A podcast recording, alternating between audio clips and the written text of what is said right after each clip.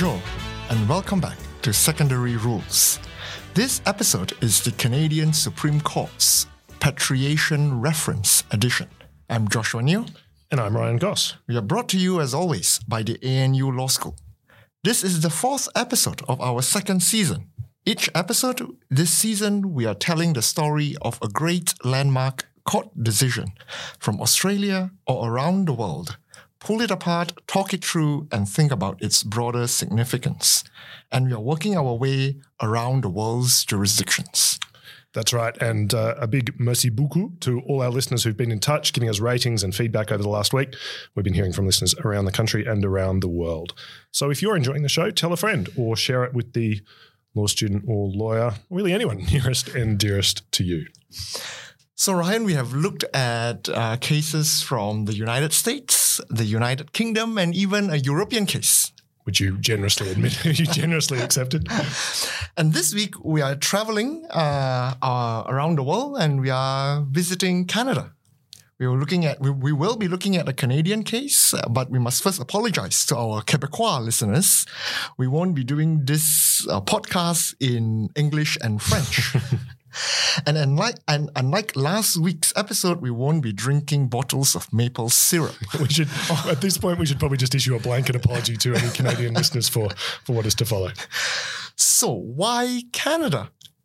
Well, I think this this case, the repatriation reference decision from the Supreme Court of Canada, is just a fascinating case for anyone interested in public law for the reasons that we'll we'll get to in thinking about constitutional conventions, in thinking about the role of courts in a in a system like ours. But to begin with, I think it's the fact that it is a system like ours that is that is so interesting. Uh, it's a Canada is a, f- a federal uh, constitutional system within. Um, well, initially within the British Empire, as the Australian system was. Um, it has a similar relationship with the UK to ours in Australia, though not identical, as, as we'll see. And you even see this in, in the judgment, which we'll, we'll put in the show notes. There are repeated references to Australia um, throughout the judgment. And when you look at Canadian constitutional textbooks on key points that we'll get to today, they often compare Australia and, and the United States and other systems as well. But Australia, it comes through um, rereading this case for this for this week more more strikingly than I expected. And there's references to, for example, the sister Dominion Australia, which I thought you would like, Joshua. um, so there's a lot of similarities. It's a federal system with a constitution uh, different from ours, but with certain similarities. Has over the last 150 few hundred years had a similar but different relationship with with Britain. Uh, and so there's there's things to be learnt there and, and similarities. And the Canadians, even if we're not aware of it, the Canadians are looking to Australia as a comparator in this context. Now, I've not been to Canada. Have you been to I have Canada? not been to Canada. So n- neither of us have been we, to Canada. We, we, plead, we plead ignorance and apology. But I know many Canadians. Do you know many Canadians? I know a number of Canadians. I think that sort of counts. Yes, we'll be hearing from them, I imagine, after this episode. so tell us, tell our listeners more about just basic constitutional facts about Canada. How, do, do they, this is what the listeners want. Look, do, they, do they have states like us? So they have um, uh, a federal system um, that the architecture of which was put into place in the 1860s. Um, earlier than the Australian constitutional architecture, they have today 10 provinces, which we can say are roughly equivalent to our states, not the same, but roughly equivalent, and three territories to our six states and two uh, major territories. Um, they had um, similar constitutional landmarks to ours. So when you look through a Canadian constitutional textbook, you see landmarks and events that are very familiar to Australians. The Colonial Laws Validity Act to conjure that horrible memory for many first year public law students or second year public law students. Uh, the Statute of Westminster from the 1930s. You see these landmarks popping up that are very familiar to Australians, but you also see other other uh, bits of constitutional history. So in 1867, there's the British North America Act which has since been renamed, but which is the, the for want of a better term, the first constitution for Canada, not the Canada we know today, but for Canada. And that, in some respects, we could say roughly is similar to our constitution that came into force in 1901 with some, with some big differences. And the story of this case, of the patriation reference, is a story that's also familiar to Australians, an attempt to, over the 20th century, recognise that Canada was gradually becoming more and more independent, a sovereign state, not simply a dominion within the British Empire, but a sovereign independent state. And Australians will know that our version of that story culminated, at least to some extent, in the Australia Act of 1986. So before the Australia Act, there was the Canada Act, and the story of this case is was part of the broader story that led Canada to grapple with its independence uh, from Britain over the course of the 20th century. So, what did the Canadians want to do when this case went before the Canadian Supreme Court? What what were they trying to accomplish? Well, the the one of the fascinating aspects of the British North America Act and Canada's constitutional arrangements, which were developed and evolved over time as Australia's did, was that they didn't have a formula for um, in the in the text of the law for amending their constitutional arrangements. So instead of having a provision like our section 128 which sets out the referendum requirement to amend the Australian constitution, the Canadians needed to ask London, to ask the Westminster Parliament in London, the Imperial Parliament to pass laws amending the Canadian Constitution. They didn't have an amendment formula of their own. So why did they not have an amendment formula in the British North America Act? Well, I think the reading the, the constitutional accounts in Canada, different answers at different points in their history. One is one of the major constitutional differences between Australia and Canada is the presence of Quebec and the presence of a large um, French speaking uh, community within Canada that had a different legal, constitutional, but certainly legal history at various points. And that was um, distinct from other parts of Canada in terms of language and in terms of legal culture, as well as other aspects of culture. So, one of the reasons um, it was difficult to amend the Constitution was the presence of Quebec and the complexities that Quebec brought but also simply there was a desire at times to allow the Imperial Parliament to have a continued stay. There was a certain degree for some in Canada and for some in Australia as well, a certain comfort that came from having the Imperial Parliament sitting above it. And I think, Joshua, you can probably relate to that reassuring blanket of imperial authority even but however in Australia, even with the Section 128 procedure before the passage of the Australia Acts, the Imperial Parliament could legislate to change the Australian Constitution by changing Section 128, right? Legally speaking, legally speaking, they could amend Section 128 unilaterally, the Imperial Parliament, and thereby uh, amend the Australian Constitution. I'm not so sure that after the Statute of Westminster that was as easy for them re the, the, the federal parliament, but certainly the powers of the UK parliament in with respect to the Australian states continued until the 1980s, and the power of the Privy Council in Australia continues um, at least in some form until the 1980s. So there are in Australia various links to the UK that that needed to be tied, you know, loose ends that need to be tied up in the 1980s. And Canada had loose ends as well. They were, in many cases, different loose ends, some similar, that they needed to tie up too. Yeah.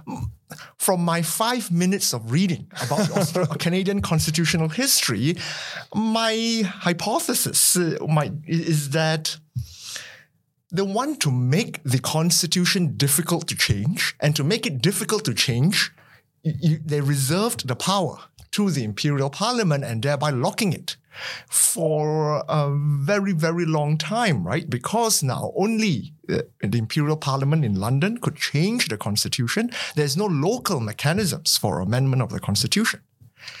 And which then led to the patriation reference case, because when Pierre Trudeau wanted to patriate the constitution, and patriation is a distinctly Canadian. It's a great word. Well, I, and I think when you read the Canadian textbooks, they say, well, we're very familiar with the word repatriate to bring something home. But the Canadian said it was never ours. We didn't have it at home. So we're not repatriating it, we're just patriating it in the first place. So they just made up this word. Yeah, it's a, it's a very elegant uh, neologism. Yeah, yeah, that's right. But it is still a Canadian made up term. Yeah, yeah, yeah, yeah sure. Okay, so they made up this term.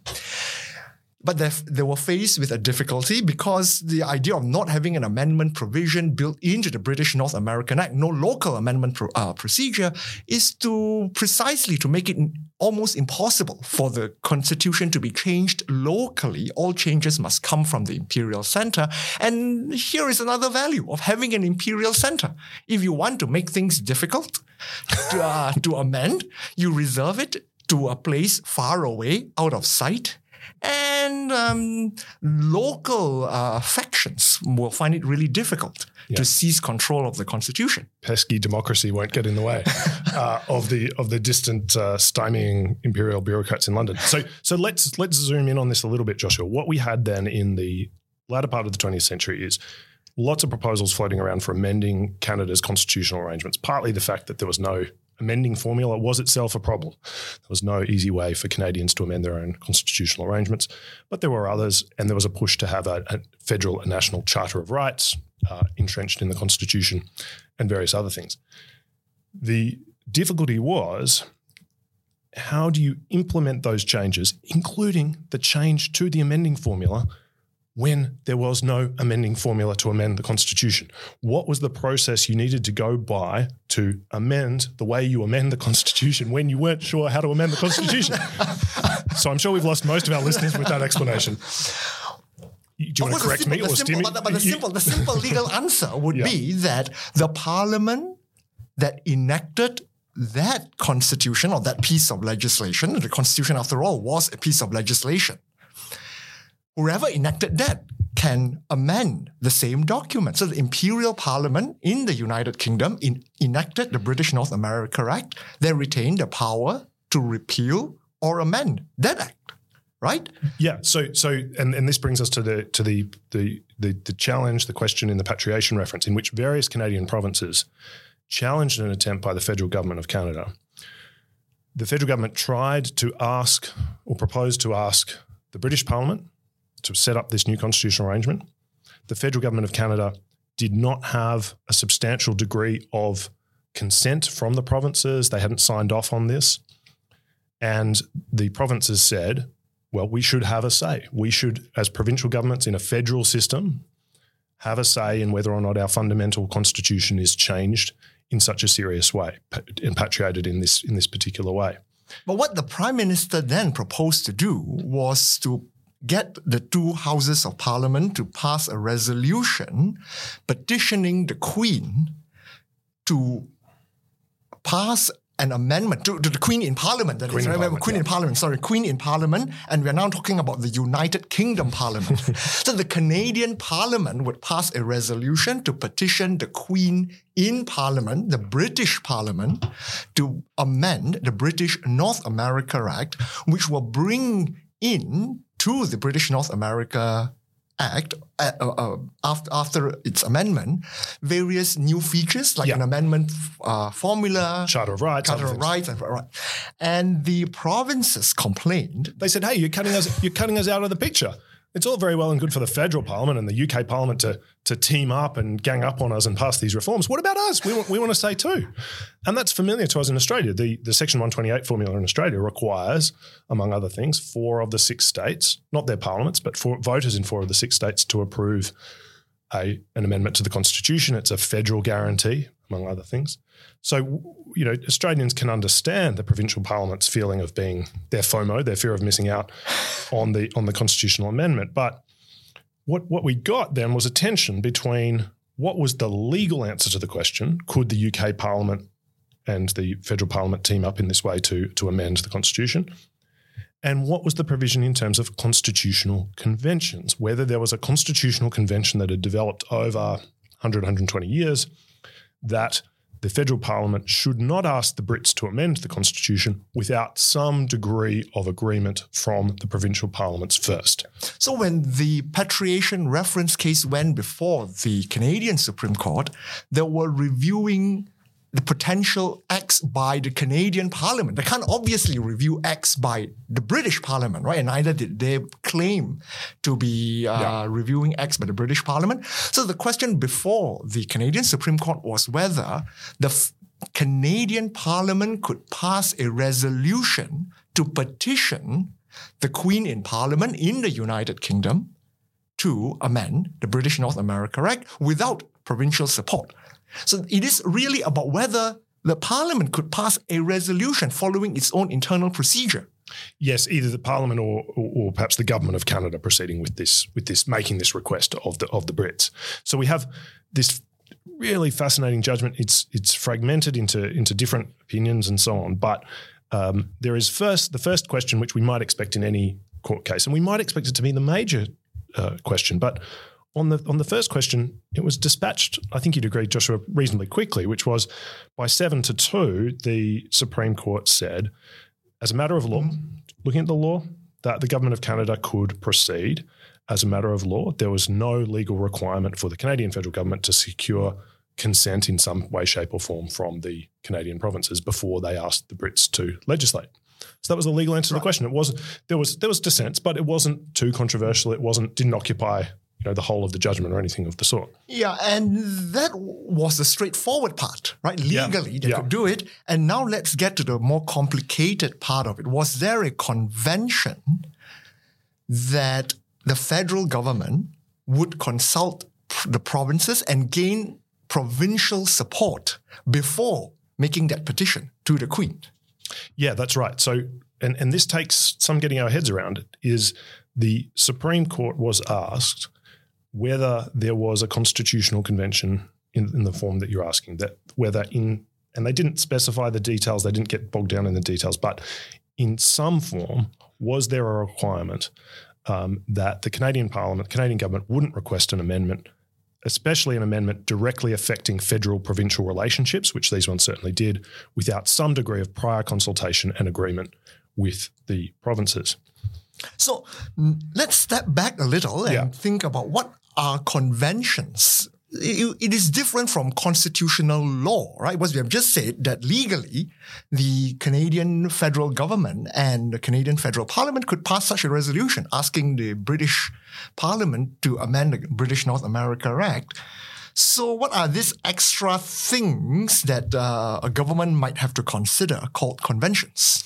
So, constitutional conventions are a peculiar species of rule. And Joshua, your legal theory um, experience can correct me, I'm sure, in a minute. But when I explain them to to law students or to in conversation with people, constitutional convention is a peculiar species of rule. It is a non-legal rule. It is not a rule that comes from a statute or the text of a constitution or the common law. It's not something like a, a contract law rule that's evolved over hundreds of years. It is a peculiar species of rule. Uh, Albert Dicey, the, the godfather of so mm. much of constitutional law in Britain and to a lesser extent Canada and Australia, said that constitutional law in the broad sense includes law and conventions of the Constitution or constitutional morality, he sometimes referred to it as. So these are a peculiar species of rule, and we can think of various examples, but one of them, a, a, a large number of these constitutional conventions in Australia and the UK and Canada revolve around what we call responsible government, the obligation of a minister to answer questions in Parliament, the obligation of a Prime Minister to resign if they lose the confidence of the lower house, indeed choosing who the Prime Minister is, the restrictions on how the Governor General acts. All of these things are, by and large, in Australia and to very varying extents, Canada, the UK, governed by constitutional convention. They're not there in the text of the convention. We say to law students in Australia, you won't find a reference to the Prime Minister in the Constitution. Um, similar, really similar language in the text of the judgment here about Canada, that Canadians would be surprised to find that important parts of the Constitution of Canada just aren't in the law of the Constitution at all. So, where do we find them? Where do con- conventions live? So there are. Uh, you won't surprise you to to learn there are books and articles where academics and lawyers try and argue about what is a constitutional convention and how we identify them. One of the leading accounts of that is by Ivor Jennings, writing in the middle part of the 20th century, and the his formula is what the Canadian Supreme Court picks up and runs with and uses as a way of trying to figure out if there is a constitutional convention here. And Joshua, you I think we've had a did we talk about this a few years ago? You were skeptical of this formula, but let's let's go through it. Jennings says there are three questions we have to ask. First, what are the precedents? And he means they're not precedents. Not common law precedents. not common law precedents, not decisions of courts. And we'll come back to that in a sec. But what have people done in the past? So it involves, as in this judgment and in Australia and the UK, almost, you know, painstaking historical analysis of what has happened in the past. Second, did the actors in those precedents in the past believe they were bound by a rule? Were they- Do they believe they were bound by a rule? And thirdly, was there a good reason or a reason for the rule? So he sets out those three questions. Now we we you, you pulled me up there on his language of precedents and saying it's not court precedents, not mm. common law precedents.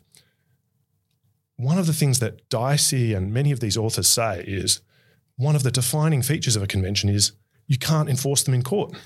They're not they're not, you know, if someone breaches a convention, you can't get the cops to arrest them, you can't sue them, you can't drag them before a court and say, hey, they breached a convention, that this act should be invalidated.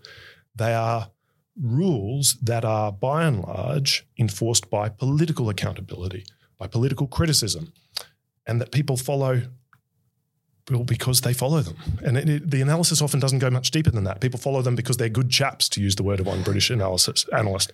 Um, people follow them because they've always followed them, rather than because any court will enforce them. So when law students tend to learn about constitutional conventions in Australia, about the dismissal of the Whitlam government in 1975, for example, or about Scott Morrison's secret ministries in the 2020s, see season one for more on this, listeners.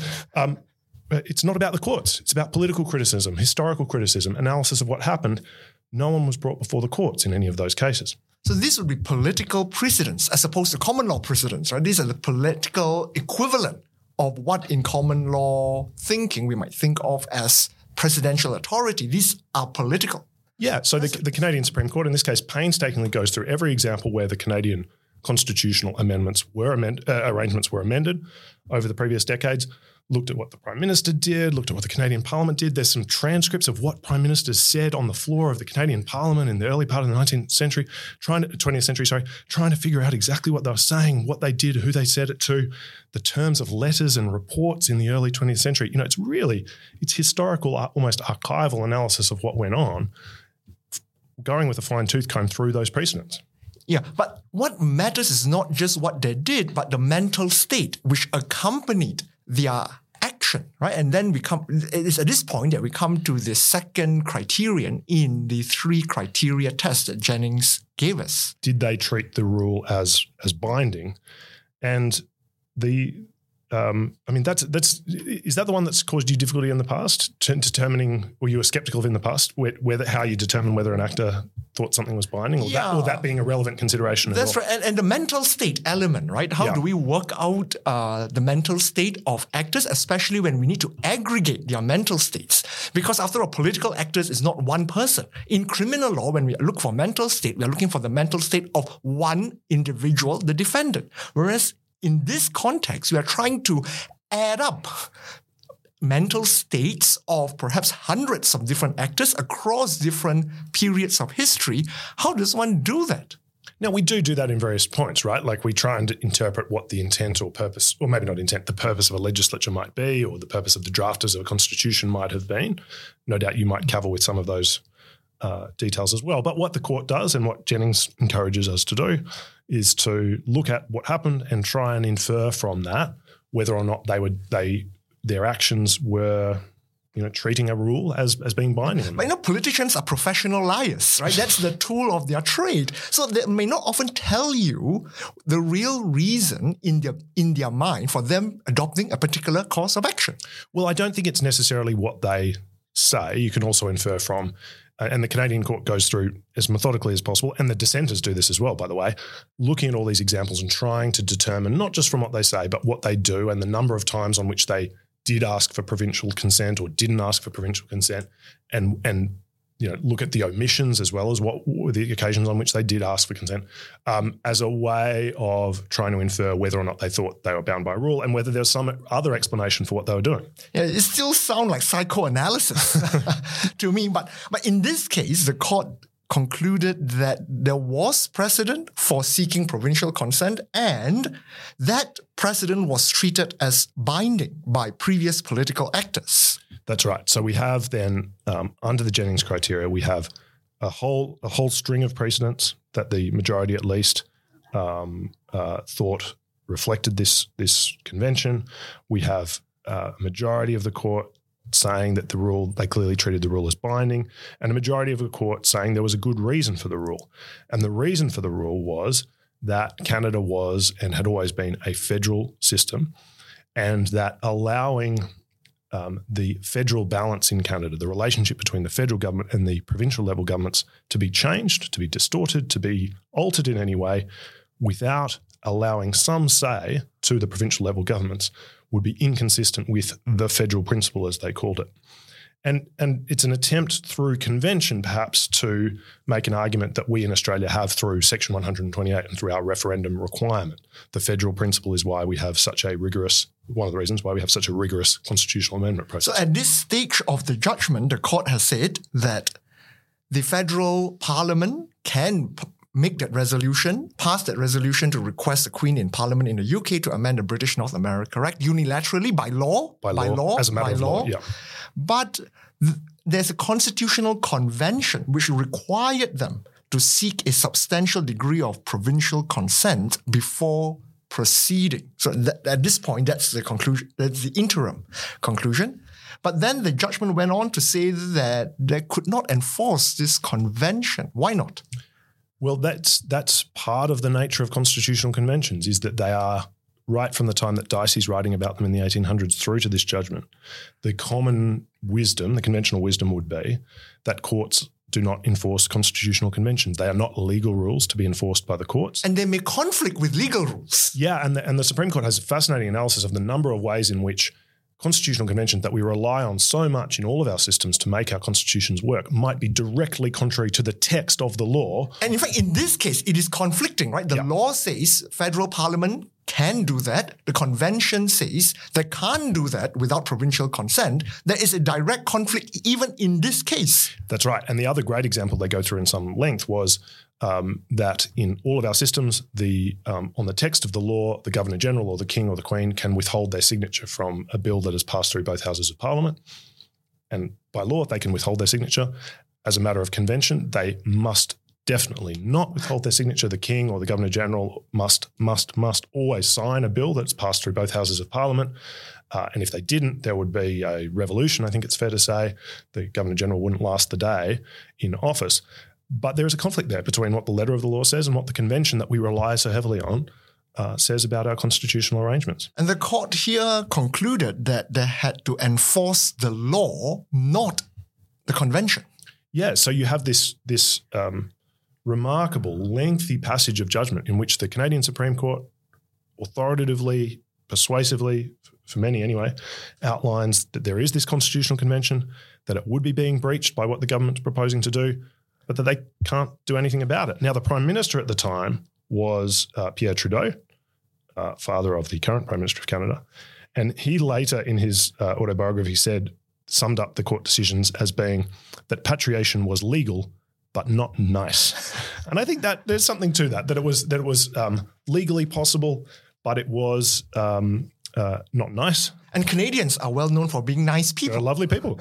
And but to put it in the words of the Supreme Court, there's this fascinating phrase in their judgment that says the government proceeding with this proposal would be unconstitutional in the conventional sense. And it's this wonderful sort of phrase that we get in, in our system as well, and certainly the British system, a notion that something could be lawful but unconstitutional, which is a you know three word phrase that takes you could spend a whole semester unpacking with with a class of constitutional law students. So after this judgment was handed down, what did the prime minister do? So what that then triggers is uh, uh, the the political impact of the judgment was such as to uh, shake up the plans of the government considerably, and you get a series of conferences between um, provincial premiers, as we say, or premiers, as Canadians say, um, provincial level governments and the Prime Minister, ongoing discussion, negotiations, bartering really about who would give who what. It's important to say going on in the background here in 1980, there'd been a referendum about, about, Quebec's future within Canada. So the politics of Quebec are, are, floating around in the background, as well as other internal political issues, debates about the exact format of their Charter of Rights, which was going to go into this new constitution. So there was a lot of bartering and, and bargaining of a sort that Australians know from the 1890s in Australians' case, and, and perhaps to this day. Um, and there are some great stories and anecdotes there, Joshua. I know you were very excited, listeners. There was an instance where the, the premier of um, you may want to tell it. The premier, the premier of Quebec went back to stay at a different hotel than from the other premiers. From the other premiers, provincial premiers, and while he was staying in his other hotel, they teamed up in the kitchen that night and came up with a deal that surprised him, and back and forth, and all this sort of. Yeah, why would he stay at a different hotel? I mean, it seems very antisocial, right? I mean, just because he spoke French, he had to stay in a different hotel. And I don't think that's the reason. I don't think that's the reason. Um, uh, but uh, depending on which version you read, this is referred to as a, the night of the long knives or the kitchen cabinet and various other uh, other terms. Was he was being antisocial to begin with, right? Why would anyone stay in a different hotel when they're there they, for a conference? They had a meeting without him, and he's the one being antisocial.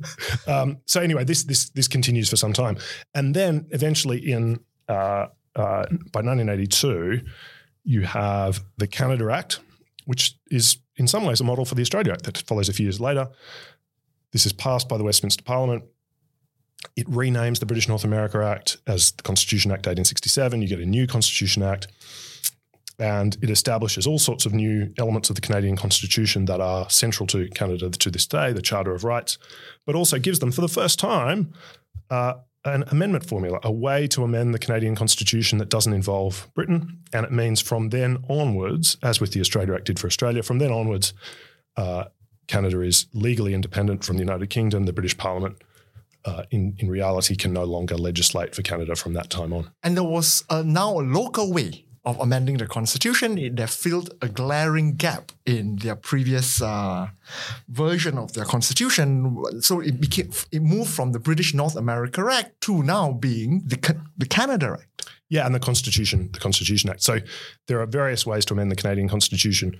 Um, that make the Australian formula look quite simple and straightforward. Um, but the, the, what's called the general formula, the standard way to change the Canadian Constitution, shall I, shall yes. I, is that it, it, needs to be approved. An amendment needs to be approved by um, the the federal parliament, the Senate of the federal parliament, which is a weird body in and of itself, and then there needs to be a minimum number of those provincial legislatures. So not voters in the states, as in Australia, but the parliaments of the provinces. And you need to have at least seven provinces approving the change representing at least 50% of Canada's population. So it's called the 7 plus 50 rule, apparently. Um, and so what that means is you need larger provinces to approve it, but you also need a wide spread of provinces to approve the change. Or the larger provinces can just gang up uh, to meet this 50 plus 7. Well, but you still need. I mean, there's only what have we got? We've only got ten, 10 provinces. provinces. so you still need seven of them. Right. So it's not unanimity. There are other. There are certain limited forms of amendment. For example, changing the role of the king that would require unanimity, um, which is a much higher bar than we have in Australia. Well, at least in some respects. Um, so, so this is their their equivalent of our Section 128 now. And when you open a Canadian constitutional textbook, as I did in preparation for this week, you can see, you know, they compare explicitly Section 128 of our formula and the US formula with their own formula and see the, the you know sort of the, the pros and cons of each. Yeah. Can we revisit the enforcement question? Yeah. I mean, so the court did say that they are not enforcing the convention, but the judgment did make a difference. Following the judgment, the political actors redoubled their effort to negotiate and to reach a kind of uh, agreement, although not unanimous, because the uh, Quebec premier was busy sleeping in a different hotel. Yeah. right? But they did gain, the federal government did gain substantial provincial support for the resolution to go forward. So was is it fair to say that although they were not enforcing the convention legally, there was still some kind of enforcement just by virtue of them stating what the convention was? Yeah, well, and, and this is a great question because it's this, this Canadian case is routinely cited in British constitutional law textbooks, Australian constitutional law textbooks, as an example that courts will refuse to enforce conventions. Uh, and there are other older British cases that, that agree with this. There are perhaps some more recent British cases that question it a little bit, but but in any case, you will you'll find frequently cited the patriation reference is authority for the proposition that courts won't enforce conventions. But more recently, people have been wondering about that for the reasons you, you outlined, Joshua, we'll put a link in the show notes to an article by Ahmed, Albert, and Perry. Uh, great, fascinating article about judges, courts, and constitutional conventions. And in their terrific, thought provoking article, uh, they say, well, let's think about what enforcement means. It might not be um, uh, legal enforcement in the way that judges and courts often enforce things, but as you say, when they're having an impact on events, when they are an authoritative body like the Supreme Court is declaring that there is a constitutional convention, that to proceed contrary to it would be unconstitutional, we shouldn't be too blinkered or naive in about thinking about what counts as, as enforcement. And the authors of that article say, you know, conventions are social rules. They're usually enforced by, well, one of the ways they're enforced is through criticism. This was pretty loud, pretty prominent criticism from a pretty authoritative source. They also have another one of these great phrases that come out in this context. They say, a declaration of, of a court in this sort of scenario would be a form of non legal enforcement, yet it would be a formal type of judicial enforcement, which probably is a, a, tongue twister of sorts that would take us a while to get our heads around. But it, but it reminds us to be a little bit more open minded about what the court is doing in substance here, to look at the politics, not just the law, I guess. Yeah, and the ability of courts to apply political pressure on political actors. After all, if conventions are political precedents, the court can apply political pressure to enforce those precedents, albeit non-legal, uh, in a non-legal manner. Yeah, that's right, and it and it reminds us that in in all sorts of cases and all sorts of subjects, judges can be very aware of the way in which their their, their findings, their reasoning, even if it's not directly related to the, the legal outcome in front of them, can have an impact on governments, on citizens, on corporations, on anyone within a society. Great. So let's conclude uh, there. Secondary rules will be back next week, and we'll be continuing our look at big cases with a case from Malaysia, the case of Indira Gandhi. Today's program was produced not less than 100 miles from Sydney by the ANU Law Marketing and Communications team. Our thanks to Tom Fearon and the ANU Law School. If you'd like to know more, don't forget to check out today's show notes. Our theme music is by Soul Shifters. That's it for now. We are Joshua Neoh and Ryan Goss. Au revoir, Ryan. Au revoir, Joshua.